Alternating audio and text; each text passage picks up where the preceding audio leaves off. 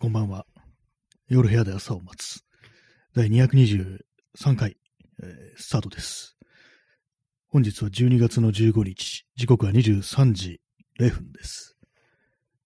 はい、えー今日のタイトル、今年もあと2秒ということで、まあ、これを書き込んだ瞬間にもう年が明けてるじゃないかっていう感じなんですけども、まあ、これはあの私が毎年つく、まあ、いいわゆる嘘嘘で、嘘なんですけども、なんかこう、早めにもう今年終わるなっていうふうに言っておけば、こう、急に慌てなくて済むなと思って、私は昔、こう、学校に通ってる頃、まあ高校の時だと思うんですけども、結構朝早くて、朝早く起きなきゃいけないのが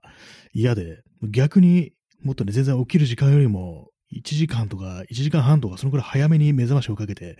大丈夫だ、まだ時間あるなんていうね、なんかそんなことをやったりしてましたけども、別にこう、睡眠時間が伸びるわけでもなくという感じで、むしろ短くなるんで、まあ、こう、だからなんだといった感じですね。これまあ、ある意味、こう時間というものの、なんか錯覚みたいなものを利用して、こう、余裕があるなんていうふうにね、こう自分に思わせてるっていう感じですけども、まあ、この、12月15日ですけども、もう今日が12月30日ぐらいだと思って、こう、生きると、まあ、生きれないと思いますけども、全然ね、違いますからね、条件がね。こう、そういうふうにすればなんかこう、急に、あ、もう終わりだと思って慌てなくて済むなんていうね、ことをふと思った感じなんですけども、はい。まあ、そのような感じの人生だったと申しておりますというね、話でございました。今日、東京は晴れでしたね。晴れで、結構日差しが強かったんですけども、本当にまあ、ちょ10月ぐらいまでは、こんだけ太陽出てんだからもう半袖でもいいだろうみたいな、まあその11月ぐらいまで私普通に半袖とかでね、半袖って言ってもあの T シャツにアームカバーみたいなのつけて、まあ見た目長袖みたいな感じで過ごしてたんですけども、さすがにこの12月入ってからは、もうそれはちょっときつくなってきましたね。太陽のがね、こう、太陽光線が差してる昼間でもまあまあこう、ね、冷えてるって感じなんですけども、で、今、困りって思い出した、思い出したんですけども、私日曜日ほとんど T シャツで過ごしてましたね。そういえば、日曜日、あの、17度とかで結構暖かかったんですよ。その日私はこう、外をずっと歩いてたんですけども、その日は。確か T シャツで、ほとんど T シャツで昼間のうちは過ごしていたという感じでしたね。さすがに、まあ、郊外のね、街だったんですけども、歩いてると、このぐらいの時期に T シャツで歩いてる人は、まあ、いないですね。都心部だとあれなんですよね、こう、ラッパーっぽいね、なんかこう人が なんか T シャツでこう過ごしてるっていうのをたまに見かけるんですけども、今日ね、白 T にね、キャップをかぶってるなんていうね、そういう音楽好きなのかなっていう人は、割となんかこう、T シャツの人がね、いるっていう印象を受けるんですけども、まああれはまあ都心部特有の現象なのか、ね、それともあの、新宿近辺だけ、なんかそのね、ファッションが流行ってるのかっていうね、感じですけども、はい、まあそんな私は今、こう、T シャツの上にパーカーを着て、その上にカバーオールを着てね、まあ冬の格好ですね、これ私にとっては。そういう感じでお送りしてありましたけども、皆様今どんなね、こう、服を着て、こう、聞かれていらっしゃるのでしょうかっていうね、感じですけども、まあ中にはこう、バイオカプセルみたいなのをこう使った状態で聞いてるとかね、普通にお風呂入ってるとかね、そういう人もいるかもしれないですね。はい、まあね、この番組恒例の、このそう恒例のなんかよくわからない、ね、こう意味のない、こう、言葉遊びでしたけども、まあそんな感じで今日も、今日も生放送やるのかいっていう感じですね。やりますね。まあ、とはいえ、そんなに今日はあの話すことがね、ないんですよね。話題がないですね。な今日そうですね、もう一日こう、地味な作業をしていたみたいな、なんか片付けみたいな、なんかそんなようなことをやっていて、別になんかどっかに出かけたというわけでもないんですけども、な、そうですね、何もないですね、そういえば。なんかあの、ふとね、思い立って、あの、篠原智恵のウルトラリアックスっていうね、曲を聴いてみたんですけども、これ昔の、ね、なんかこう、曲ですけど、昔の曲で、90、90年代後半ぐらいですよね、その篠原智恵とかがなんかこう、篠原とか言ってたのって、なんか聞いてみたんですけども、まあ、ちゃんと聞いたことないなと思って聞いてみたんですけども、なんか私の想像よりも、割とちゃんとした曲だったっていうね、ことを思い出しました。もっとなんかめちゃくちゃな感じなのかなと思ったら、意外になんかこうね、普通に曲になってたっていうね、感じですけども。まあ、そんなこと言うのも結構失礼ですけどもね。でもっとめちゃくちゃやってるのかな感じなのかなと思ったら、通して聞いたら割とちゃんとした曲だったという話でございました。で、まあ、ふと思い出したんですけども、あの、バンドとかをやってて、まあ、バンドって、まあ、まあ、私、一応やってるという体なんですけども、あの、最後に練習、スタジオに入ったのが2017年とかで、もうね、だいぶね、どうかしてますよね。もう18、19、20、21ですかね。もう4年前っていう感じなんですけども、それもやってると言わないよって感じなんですけども、とりあえずそのメンバー的にコンセンサスが得れてるのが、まだやめてはいないというね。もう誰かがやろうと言ったらやるというね。まあ、誰もやろうって言わないんですけども、だからまあ、終わってはいないっていうね、感じで、まあ、そのみんな同意が得れてるんですけども、ね、そういう感じなんでね、まあ、ふと思ったんですけども、そのスタジオ入るとき、私なんか結構その、時間をね、長くして、なんかダラダラダラダラなんか何度も何度もね、やるっていうのが、まあ割と好きで、全然まあ、つっくにならないんですよね、そんな。って思ったんですけども、でもそれはね、よく考えたら、私のパートがあのギターだから、疲れないんですよ、あんまりこう。ね、他のね、多分な楽器の中で一番楽なのって、あんまこう体力使わないのってギターかなっていうふうに思ったりするんですよね。同じ弦楽器、ベースとかでもあれ、でかいし、あの弦が太いから指とかね、どんどん痛くなってくると思うんですよ。まあ、ドラムはドラムでね、絶対疲れますし、歌う歌うのもそうですからね、疲れますからね。そんな中、ギターはね、こう弦は細いし、こう、ね、ものすごく、なんていうんですかね、こう腕が左右に動くというね、左右というか上下とかね、動くわけではないですから、ベースの方がね、激しくこう、指を動かさなきゃいけないっていうのがあるんで、そんな中で、あの、ギターが一番まあ多分体力的に楽なんだと思うんですけども、なんかそう自分基準にちょっと考えちゃいけないななんてことをふと思いましたね。意外と自分は平気だからっていうね、ねこう、そんな疲れないからいけるよみたいなことを言ってるけど、他のパートがね、疲れるんだよっていうね、なんかそんなことをね、ちょっと今一度自分にちょっと言い聞かせようかななんてことを思いました。なんかそういう私なんかいろいろ、なんか遊ぶ時とかね、結構そうダラダラダラダラやっちゃうっていうね、なんかこう、そう、時間をかけてなんかだらだらやるのが、こう、好きであるなんてことあるんでね、まあ、それもなんかちょっと考えものかなっていうね、まあ、個人個人のなんかコンディションだとか、まあ、体力だとかね、こう、まあ、それこそさっき楽器担当してる、ね、それぞれの違いみたいな、性質みたいなのもありますからね、まあ、そういうの考えていろいろ組み立てないとダメだよな、なんてことを思ったりしたというわけでございました。ね、まあ、疲れますからね、本当。ドドラムとかね、疲れますよね。ベースもですね、ベース私弾いたことなくって、でも何年か前にどんなものなのか一応把握しよう的な感じで、あの、2000円ぐらいの安いエレキのベースを買って弾いてみたんですけども、あ、指が痛いっていうね、ふうに思いました。私ギターやってるから、その指の皮みたいな多少ね、熱くなってると思ったんですけども、それでも結構ベースって大変なのね、みたいなことを思ったりして、で、なんか耳コピとか難しいな、みたいなことを思ったりして、だからまあ、ベースもまあまあ疲れるっていうふうに思って、まあ、歌は本当に言わずもがなですからね、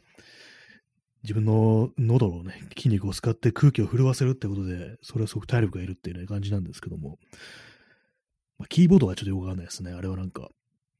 疲労的にどうなのか。まあでもその、ギターはまあ楽な、一番楽な部類だというふうに、まあ、思ってるというね、そういう話でございました。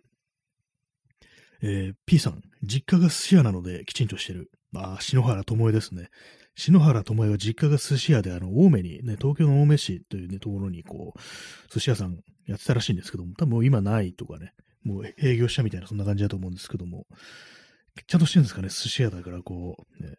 なんかそういうイメージありますね。寿司屋ってちゃんとしてそうみたいな。まあ基本、基本的にそのものをね、こう、ご飯、ご飯っていうかね、食べ物をこう出すところっていうの中でも、こう生のものを扱ってますからね、それ考えると結構そのちゃんとしてるのかななんていうふうに思ったりして、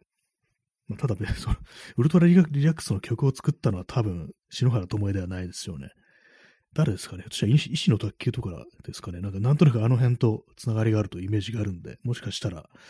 なんか電気グループとか、そういうのは作ってるのかなって思ったんですけども、まあ、それはまあ、わかりませんというね、話ですね。以上、篠原智恵の話でした。はい、まあ、ここまでね、こう、9分25秒というところなんですけども、もうすでに喋ることがないという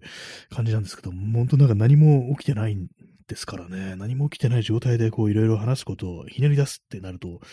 ぱこう、昔の話とかね、にしちゃって、それでもう同じ話を何回もするっていう感じになるんですよね。もうこの放送でも本当にもう3、4回もネタが使い回されてるっていう感じなんで、もうそろそろ新しいことをね、話していきたいななんていうふうに、まあ、思うんですけども、こう何も起きてないというね、まあ、仮にでもコロナがなかったとしても、私という人間にはね、こうあんまり何も起きないという、ね、そういう性質があるので、なかなかこう、ネタというものをね、作り出すのが難しいんですけども、ね、はい。今、30秒ぐらいしか今ごまかせませんでしたね。なんか適当な話をして、ね、まあ、10分。13秒ですけどもね、まあ、そんなね、今年もあと2秒なんですけども、皆様はどんな年を過ごされましたかっていうね、感じですね。こうまあ、クリスマスが近くなると、あれを思い出します。えー、ジョン・レノンの、ね、ハッピークリスマスでしたっけ？タイトル思い出せないのかって感じですけども、曲名が。ね、確かもう曲の内容が、歌詞の内容が、まあ、今年1年どうだったみたいな、なんかそんなね、話、話っていうか、まあ歌詞でしたよね。まあ、世界がこれでいいとは思わないが、とにかく、ね、ハッピークリスマスなんてそんな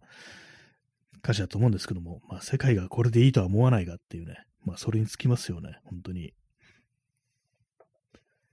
まあ、本当にいいと思わないです。ね、いいことがないですね。いいことがあんまりないですね、本当に。まあ、そんな状態でも、まあ、この放送を毎日やってるという感じなんですけども、どうなん、なんなんですかね、この放送は一体。よくわからないですけども。もう去年のまあ8月半ばから始めて、まあもうだいぶこう長くやってるんですけども、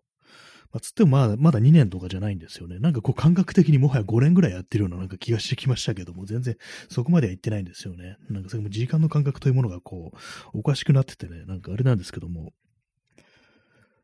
まあ、最初、こう、いろんな人がこう、ラジオトークを始めるなんていうね、時が一瞬そういう時期があったりして、みんなもう今ではそんなにやってないっていう感じになってるんですけども、なんかたまになんか最初のその感じみたいな、ね、次々とみんな ラジオ始めていくみたいなことがあって、割になんかその感じがなんかすごくお祭りっぽくて面白かったななんていうことを、まあ、思ったり、思い出したりしますね。まあ、結構いろんなところでこういう感じで音声コンテンツというものがなんか、そのコロナにおいのね、こう影響なのか何なのか、そういうふうに当たり前になっていくっていうね、ところで、まあなんかこれから、まあ、いろいろね、出てまたさらにいろいろ出てくるのかななんていうふうに思ったりして楽しみではありますね。えー、XYZ さん、ブログブームとかもありましたね。そうですね。ほんと一時期なんか周りでブログをね、やるぞっていうね、なんかそういう機運の高まりみたいなのが非常に感じられた時があったんですけども、今ね、もう今なんか全然ないですね。私も全然更新してないですからね。まあ、ちょっともう1ヶ月ぐらい前に、1ヶ月ぐらい経ってますね、もう最後の更新。それもなんか散歩のね、記録っていう、まあ長い、ね、ことを歩いたとき、どこ歩いてどういう感じでどうだったみたいなね、なんかそういう、まあちょっと記録的な感じのしかね、こう、まあ、文章にしてないんで、なかなかね、一回やめちゃうと結構その次始めるのに結構筋肉がいるっていうね、ブログ筋ですよね。ブログ筋が必要になるっていう。まあこれラジオの場合ラジオ筋ですよね。そういう感じであの、まあ筋トレと同じで、こう、あれなんですよね。やっぱ始め、再開するのにちょっとなんかコツがいるみたいな感じですけども、まあでもやっぱりこう、筋肉っていうのは、一回まあ筋トレして落ちちゃったとしても、また再び始めると、なんかあのマッスルメモリーとか言って、割となんかスムーズにこう元の部分まで回復しやすいなんていうことを聞くんで、まあこういうね、ブログだとかね、ラジオだとか、そういう何らかのね、こう表現活動、行為とかもね、それもある意味筋肉みたいなもんだと思えば、これ、また再開するときに、こう、すそのすぐにまあその元の、ね、感じ戻れるっていうふうに、まあ、そういうふうにポジティブに考えていきたいですね。たとえこう、ブログとかね、もう全然やってないなと思っても、もうダメかなと思っても、ね、ちょっとやればまたすぐ戻ってくるよっていうふうな、なんかそんな感じでまあとりあえず考えていきたいなと思うんですけども、私もそうですね、あのブログにその散歩の記録だけでもつけようっていう感じでね、こう、まあそう機運の高まりあったんですけども、なんかこうまた、ね、ってないですね。本当散歩自体はしてるんですけどもね、それ自体やってるんですけども、その記録につけるっていうね、ことを、まあ、そういうのもね、ちょっとね、しておかないといけないっていうね、忘れる前にやっぱこう、しないといけないっていうふうに思ったりします。結構その人間の記憶っていうのは、まあ、結構ね、薄れやすいもんだと思ってて、昔はあの、その、ね、一時どこに行ってどうやって、何、誰と言ってどういう話をしたかっていうのがすごいね、細かく覚えてるタイプだったんですけども、やっぱりね、年を取るにつり、連れてこう、あんまりこう、覚えられなくなったっていうのがね、ありますからね、まあそういうのは本当に文章にして、こう、思い、ね、記録していかないとっていうふうに思ったりします。まあ、あと、まあ、写真とかもそうですよね。そういうのを、ちゃんとね、こう、残しておきたいな、なんていうふうに思ったりしてるというね、まあ、話でございました。えー、クジアドリさん、新谷さんのブログ、割と好きです。あありがとうございます、ね。読んでいただいているということで、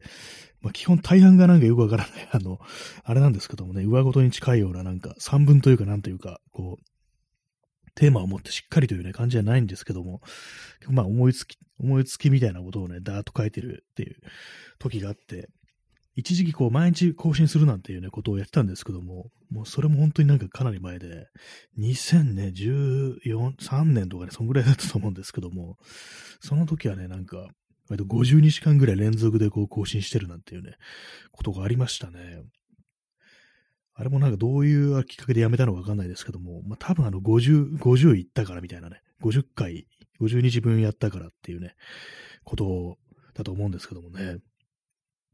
えー、藤鳥さん、しっかりしてなさはこの時代において美点。あ、ありがとうございます。やっぱりこう、しっかりしてちゃダメですよね。もうカチンカチンとね、カチンカチンってなんか変な表現ですけども、あんまりかっちりしてるとね、こう、ハードル上がりますからね。なんかこう、ダラダラダラダラと、こう、わけのわかんない感じで、とりあえず続けるというね、まあそういう感じが一番、まあこう、いいと思うんですよ。もう最後に残るのはそういうやつだっていうね、なんかこう、そういうなんか変なね、ラストマンスタンディング的なね、ことをね、思ったりするんですけども、やっ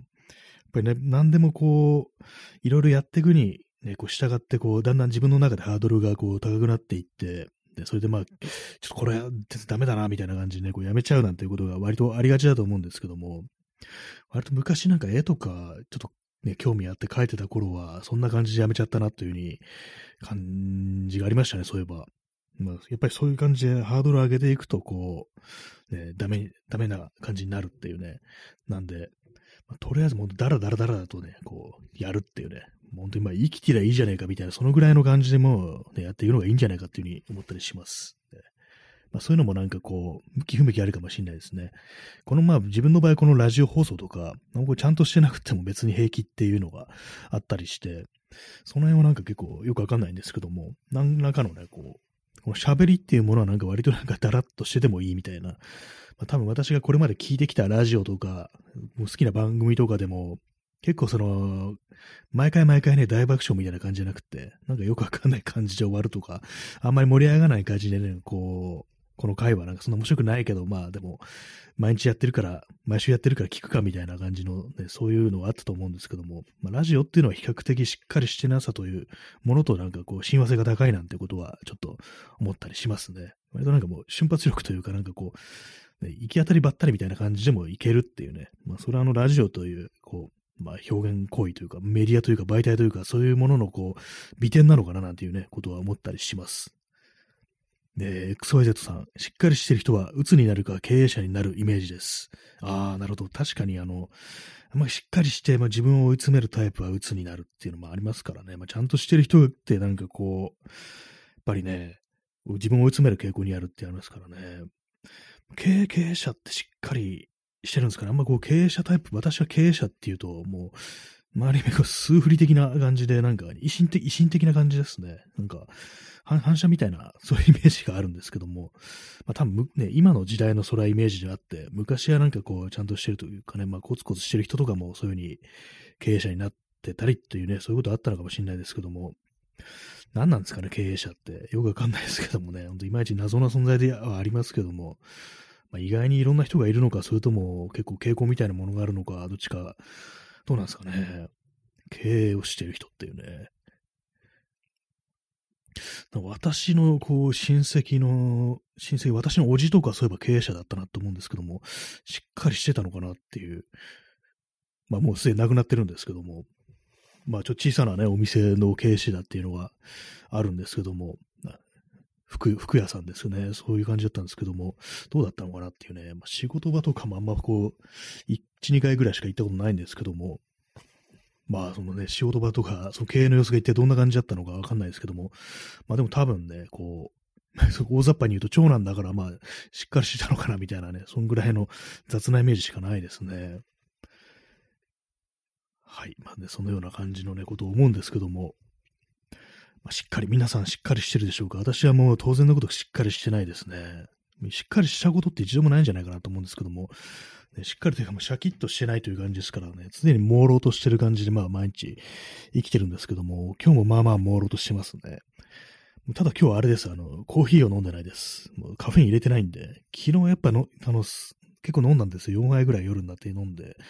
それでね、やっぱりこう、ちょっと動機みたいのするし、なんか頭も痛くなってくるし、みたいな感じで、やっぱりちょっと控えないとダメだなと思って、今日は飲んでないですね。昨日もう夜、夜中と眠れなくてなんか謎にスペースとかやってましたね、ツイッターで。そんな感じでね、なんか、久々にこう、布団の中からなんか音声配信をするなんてことをやったんですけども、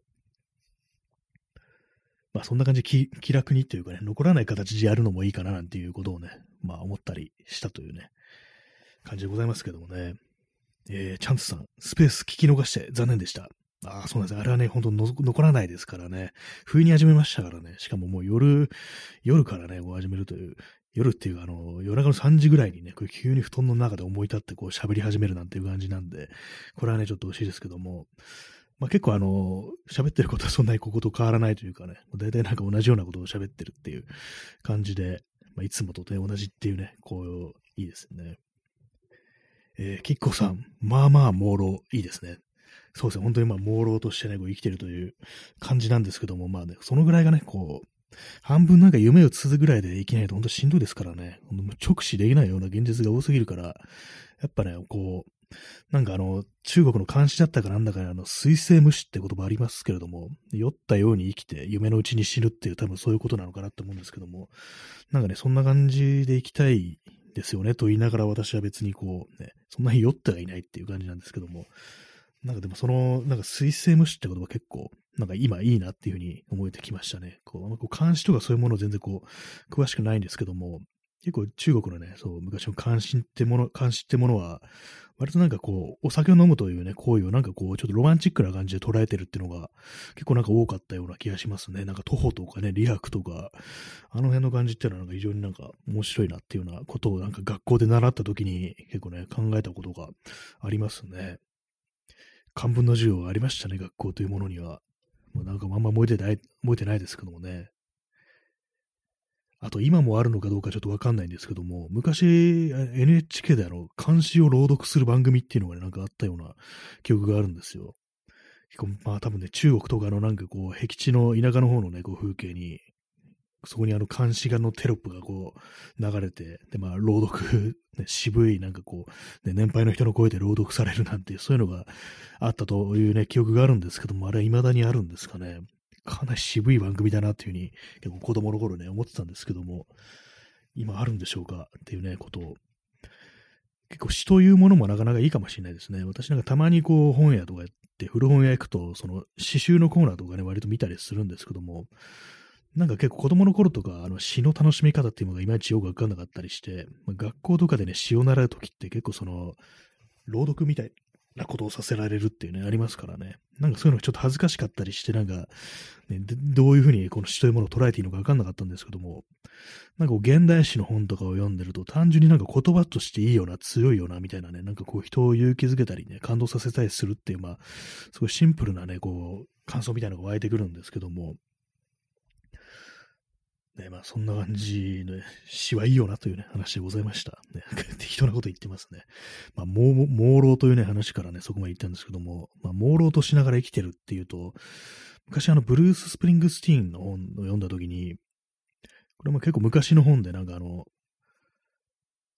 ブルース・スプリングスティーン・ワーズみたいな感じで、こういろんなこう、インタビューとかそういうとこからね、書き出したものをこうまとめたようなあれなんですけども、その中であの子供時代のことを振り返って、どんな子供でしたかみたいなのに答えて、まあ、四六時中うっとりして生きてたね、みたいな、そんなことを答えてて、なんかそれも、ね、子供の生き、の中、子供の中ではね、子供の人生というか、生き方としては、ライフスタイルとしてはね、やっぱこう、そういうふうにうっとりして生きなきゃいけないよなっていうふうに思ったりしますね。皆様はね、その子供の頃どうでしたでしょうか？そういうふうにうっとりした感じで生きられてたでしょうかっていうね、思いますけども、でもね、やっぱ人生にというものにね、こう、陶酔というものがないのは、やっぱこう、ちょっと寂しいなみたいなことは、やっぱり私も思ったりするんですけども、結構ね、普段、あの、快楽的なことをね、ちょっと否定しがちなんですけども、まあ、陶酔というね、ものは、こう、いろんなね、ものを含みますからね、まあ、そういうものはなんかあった方がいいっていうことを思うんですけども、最近皆様が、こう、ね、うっとりしたこと、陶酔したことっていうのは、ありますか？私は、あんまないかなっていう感じなんですけども、でも、あの、日曜日にあの、外をね、郊外のを散歩していて、まあ、こう、この時期ですからね、太陽光線がこう、まあ、斜めになってね、こう、まあ、すぐ日が落ちるの早いから、こう、冬の影が長いですからね、まあそういう感じの冬独特のこう太陽光みたいなものと、その郊外の街。で、まあその高い建物がないわけでね、まあ、太陽光線が直接なんかこう、だらーっとね、なんかこう、のんべんだらりとした感じでこう街を照らしてるっていうね、のを見て、こう、エドワード・ホッパーの絵みたいだな、みたいなこと思った時は、まあまあまあ結構ね、その風景というものに陶酔してたかもしれないですね。まあ、そのぐらいかなって感じなんですけども、まあ、それ以外ね、なんかもう、快楽というものはね、こう一体何なのかっていうね、こと思いますけども、どうなんですかね、どうなんですかねって言われてもって感じですけどもね。まあ、ある意味、ここの放送でこういろいろごちゃごちゃ喋ってる時っていうのも、割となんかもう決まってる時があったりしますね。結構特にあの言いたいことがあってなんかこう、それに対して、それに関連してね、こう、ちゃんと喋ってる時っていうのは、喋れてる時っていうのは、まあまあこう、陶酔というのに近いような、ちょっと範囲になってるようなね、ところがありますね。えー、P さん、えー、陶酔という話を聞くと、スプリングスティーンがスーサイドの Dream Baby Dream のカバーをしたことに繋がってきますね。あ、してましたね。確かにあの曲、私全然あの、で、聞くま知らなかったんですけどもね、まあ、ブルース・スプリングスティーンってこんな曲もカバーしてたんだみたいな感じで、あれはいい曲ですね。結構歌詞の内容ま知らないんですけど、まあ、 Dream Baby Dream というね、とこからもこう、聞く限りで、まあ、ほんとまあ、うっとりした、まあ、陶酔ですよね、本当に。ドリーム、まあ、夢をね、見なきゃいけないよという感じですよね。まあ、人生にこう、幻というものが、もう幻想というものがなければ、まあ、それは生きるに値しないなんていうふうにね、誰かが言ってたような気もするし、言ってないような気もしますけども、まあ、基本的になんかそういうファンタジーというね、ものが、こう、人生において大事であるっていうことを言うのは、まあ、結構まあ西洋とかね、まあ、まあそれだけでもないか、なんかいろんなね、こう、文化ありますけども、あんま東アジアっていうかね、まあ日本だとそういうなんか、こう夢とかそういう幻とかそういうものは割となんか否定されがちであるっていうね。まあこれはあの現代のね、型のなんか資本主義とかそういうもののなんかせいかもしれないですけども、今だけかもしれないですけども、昔はそういう感じだったのかもしれないですけども、今、まあ特に日本人なんかあの、シャブが大好きですから、常にあの、覚醒した状態でね、こう、ぶち上がっていくっていうね、それはまあ良くないですよね。しゃしゃぶ向きのなんかこう国民性っていうのは非常になんか怖いと思うんですけども、ね、何するかわかんないですよね。まあ、ね、ダメ絶対っていうね、話ですけども、まあでも本当になんか中毒になってる人にこう、ダメ絶対って言って言ってもね、こうダメなんですけどもね、それこそダメなんですけどもね、もう治さない、治すっていうかね、こう治療が必要だなんていうふうにまあ言われますけどもね、本当になんか、でも昔のね、話とか聞いてると、こう、昭和50年代とかね、なんか、まあ、この話多分3回目ぐらいだと思うんですけども、日本においてこう、覚醒剤ブーム、ブームみたいなのがあったっていうね、でその時簡単に手に入ったのか何なのかね、よく知んないですけども、結構なんかその時期はその覚醒剤をこうやったことによって、なんかこう犯罪、そういう犯罪をね、こう、に行為に及んだ人が多かったみたいなことがあったりして、なんか昔あの、なんか物の本でね、読んだんですけども、そういう薬物とかの本で、そしたら学校のなんか図書室とかでね、読んだ本かもしれないですけども、本当子供の頃ですね、中学生とか高校生ぐらいの時だと思うんですけども、ほんと50年代はそういう犯罪が多くって、なんかあの、その辺のなんか女子高生とかがもう、覚醒剤をやって、それでなんか暴力事件みたいなのを起こすなんてことがなんか結構あったりして、で、まあそれまあ女子高生っていうのはまあその、なんかわかりやすい例えとしてあれですけども、そういう感じなんか学校通ってるような年齢の子だとか、まあ普通にね、なんかこう暮らしてる人たちがなんかそういうふうに覚醒剤とかやって、なんかね、おかしな感じになるなんてことは、その昭和50年代はなんか多かったなんていうね、ことを本で読んだことがありますね。どんな時代だって感じですけどもね。まあ今は今でまあまあね、こう、ストロングゼロとかが飲んで、ハイになってね、なんかおかしなことになってるっていう感じじゃないかもしれないですけども、まあ、どうなんですかね。なんかもうストロングゼロっていうと、あの、東横キッズなんていうね、ああいうの思い浮かびますけれども、最近まああの辺通ってないんでね、なんかどんな感じになってるかわからないですけども、あの辺で溜まってる、なんか、人がいるんですかね。もう全然こうそういう繁華街とか、あんま行かなくなってるんでね、なんかあれなんですけども、まあそんな感じで、ね、またよくわからない感じでお送りしてまいりました。第223回でしたけども、いかがでしたでしょうか。まあ今年もあと2秒ということで、ね、こう、あれなんですけども、なんかこうちょっとね、まあ、ポッドキャストの方もそうですけども、こっちのなんか放送とかも、たまになんかテーマとかね、ちゃんと決めて喋ってみるとか、まあ今日はこの話、話題だけするぞみたいななんかそういうのがあってもいいかなというふうに思ったりして、まあ大体まあ今の思いつきでなんかダラダラダラだと喋ってる感じなんで、こう、なんか決まった感じで喋るのもいいかなというふうに、まあ、思ったりしてますという話でした。そんな感じでご清聴ありがとうございました。さようなら。